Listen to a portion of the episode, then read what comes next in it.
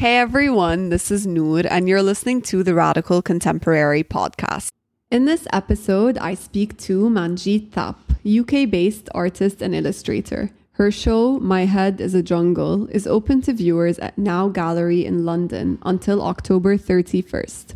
We speak about developing a personal style, using colors and being bold, and the ability to reach people through the medium of art and words. And now to my conversation with Manjit.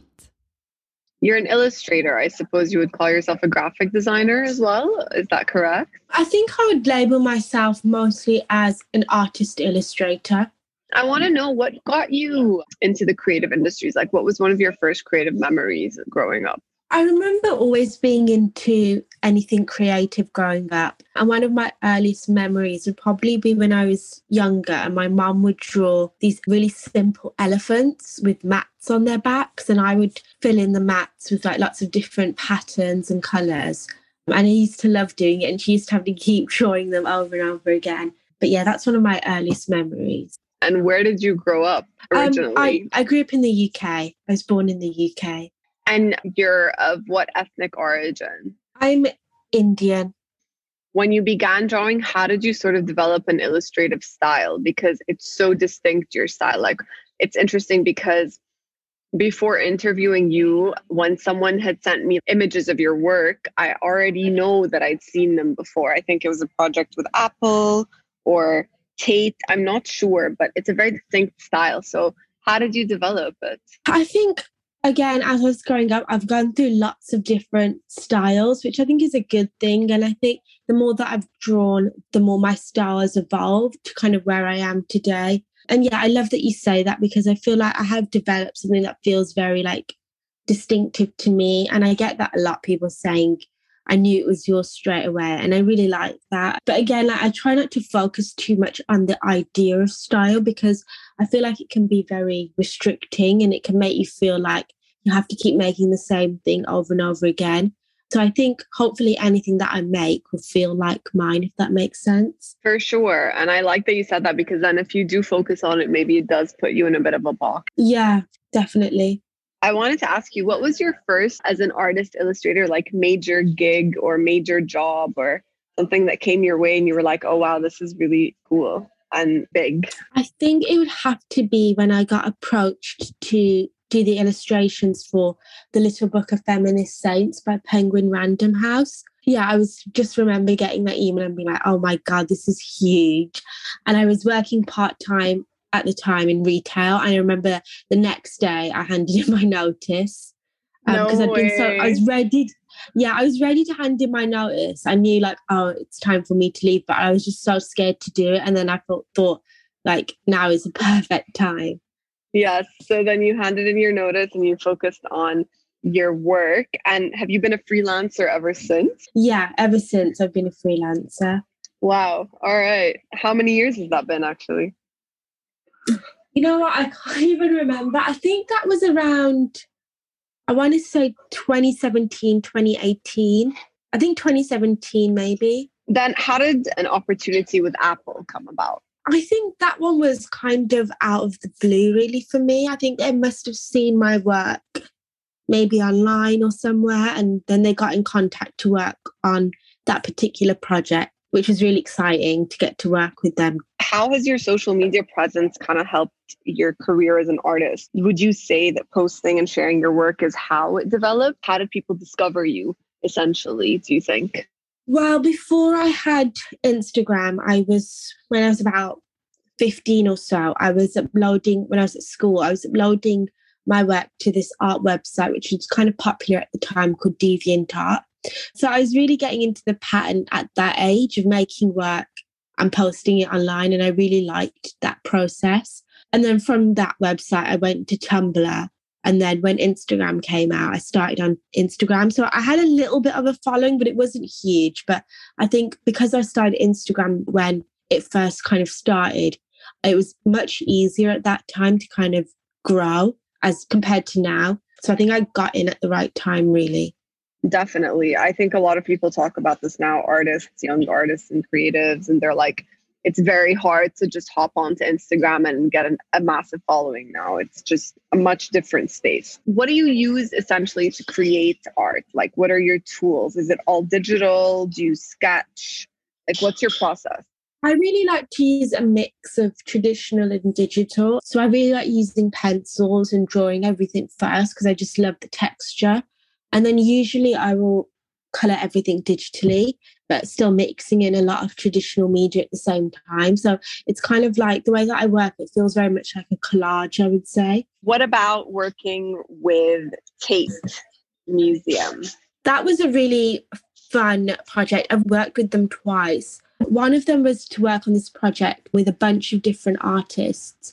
We had to create these murals around London based on famous women from London who you hadn't really heard of. So that was really fun. And it was fun at the end to kind of go around London and see everyone else's pieces. It felt nice to kind of work on a project where it felt kind of like a group project almost. My piece was in King's Cross Station, which was really exciting. Then the second was to work on a picture book for them, which was called The Bigger Picture. It's about women artists who kind of change the world and it's for younger audience. And that was so much fun to work on because I had a lot of creative control and I got to do the font, I got to do well the typography, I got to do the backgrounds, layouts. And I so just really had a lot you, of creative control. How did you get into typography? isn't that like a much different ballpark or did you teach yourself that process as well? I definitely say i've taught myself. I mean i'm not that skilled at it but it is fun to get to do um, especially for that project because i kind of tailored it to each artist's style. So it's kind of different on each page which i liked. It was just the titles of each page. So would you say that you're self-taught manjit as an artist and an illustrator yeah, I would say I'm pretty much self-taught because, I, especially because I started so young, so I really right. was just teaching myself and and learning like that. And then I think at university again, I, I would still say I was self-taught, but obviously some of those projects were really helpful to kind of lead me into the right direction. But yeah, I would mostly say that I was self-taught. Amazing.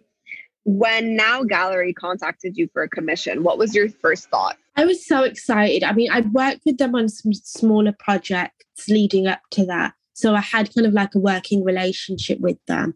And so, yeah, it just felt really nice to be asked to get to do the exhibition, especially because I just love that space and it really allows you to be completely creative. And so I was so excited that I was going to get the opportunity to have my first show be there. And how did the concept of the show come about? I love the name. My head is a jungle. It's so cool. And I think it resonated probably with a lot of people over the last year. We've all been just in our heads a little. So, very brilliant. Can you tell me about it?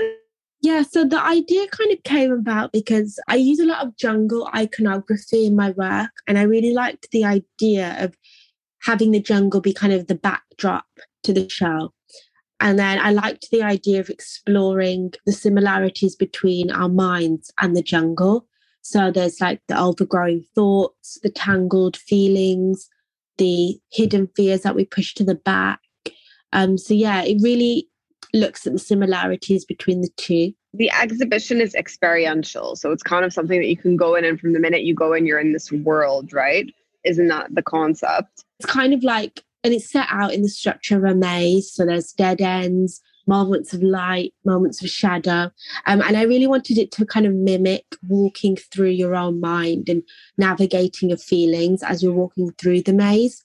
There's an interactive part to the show. Yeah, it just feels very immersive. I love this idea. I really wish I could actually attend it, but I haven't been to London in like two years but that's insane. I love it. What was the team like? Like, how did you build this with the team? Were there any obstacles that you faced to create this maze sort of situation? I'm sure it was a very extensive thought process. Yeah, well, because of COVID, we had a lot more extra time to work on it because of the delays that that caused. But they were so great to work with, and they really kind of encouraged me to think big. Because I think at the beginning, I found it a little hard to come out of my comfort zone, you know, being so used to working 2D. So they really encouraged and supported me thinking quite big, which kind of led to the idea that I came up with. And then uh, we, I got to work with interesting projects And they really helped design the maze from the sketch that I drew and really helped it make it feel like it was my work, even though it was structure. I think the main difficulties, I guess, came about just with the fact of COVID and it having to keep being delayed. But in the end, I think it was kind of good because we got to add so much more to the show.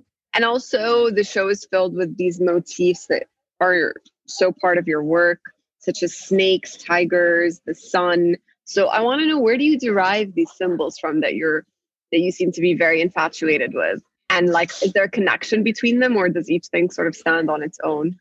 I think I started using them quite subconsciously, not really thinking about it too much. And then I think later I've looked back and kind of assigned meaning. The Red Sun is very much inspired by Henri Rousseau's paintings. His paintings are often set in jungle and they have like these really lovely red suns. And I just love the mood that that, that it gives. Oftentimes I'll use a lot of symbols and icons to kind of help put forward this sort of mood and atmosphere into my pieces. And I think the red sun is one that I use for that. I love it. And so, how do you want viewers to feel when they go through My Head is a Jungle? I hope that they'll be able to relate to a lot of the work and the message that I'm trying to put across. Yeah, I just hope that they'll be able to relate to it and kind of think about how they themselves can kind of channel their own feelings especially if it is through art. And I think it's really true what you said. We've kind of been living in our minds for the past year or so. I think it's nice to kind of see it being expressed out outwardly, especially at the end of the maze. We have an interactive mural where people can kind of leave their feelings behind anonymously. So it's been really nice to kind of see that back wall grow with stickers with people's thoughts on. So, what was a moment in your career that you felt very proud? There's been a few, I'd say definitely my first book that I worked on, which was The Little Book of Feminist Saints. Then I would say my own book that I worked on, which is Feelings, A Story in Seasons, which was also with Penguin. And then obviously the show, that was like a huge, yeah. huge thing for me. Those were like huge bucket list dreams. So yeah, yeah. to be able to have done them is crazy.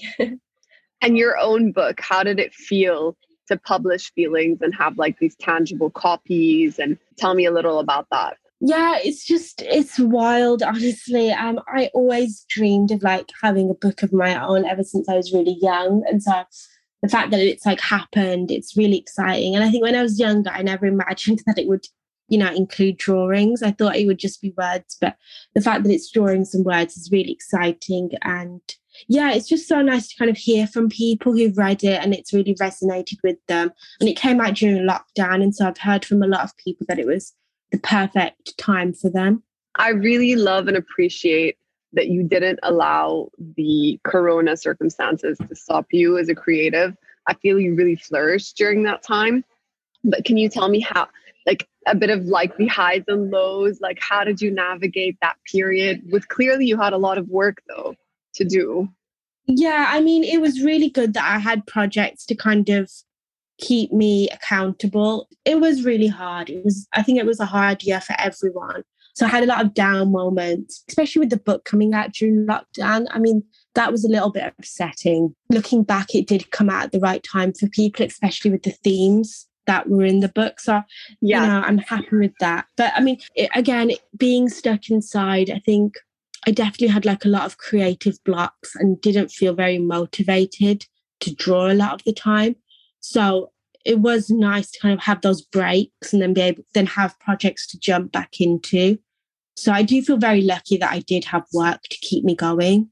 I think that having a show in person at the end of all of this is kind of like the perfect transition out of it and a beautiful way to like get back into the real world. Yeah. So what's next for you, Manjit? I'm taking it easy for a bit, maybe taking on a few small projects here and there. And then in a month or so, I'll be working on a children's book, the illustrations for a children's book, which I'm really excited about because it's my first one and it's I've always wanted to do one. So I'm excited about that. That's incredible. I'm so excited to see your next pieces and the development of your work. And thank you so much for being on my podcast. Thank you for having me. Thank you for listening, and don't forget to subscribe, give us a review, shoot me a text, or direct message us on Instagram at Radical Contemporary, where we'd love to hear your feedback and the topics you'd like to listen to. Also, you can check out our website, www.radicalcontemporary.com, where all of our content is available. Finally, we'll be hosting a new guest every week, so stay tuned.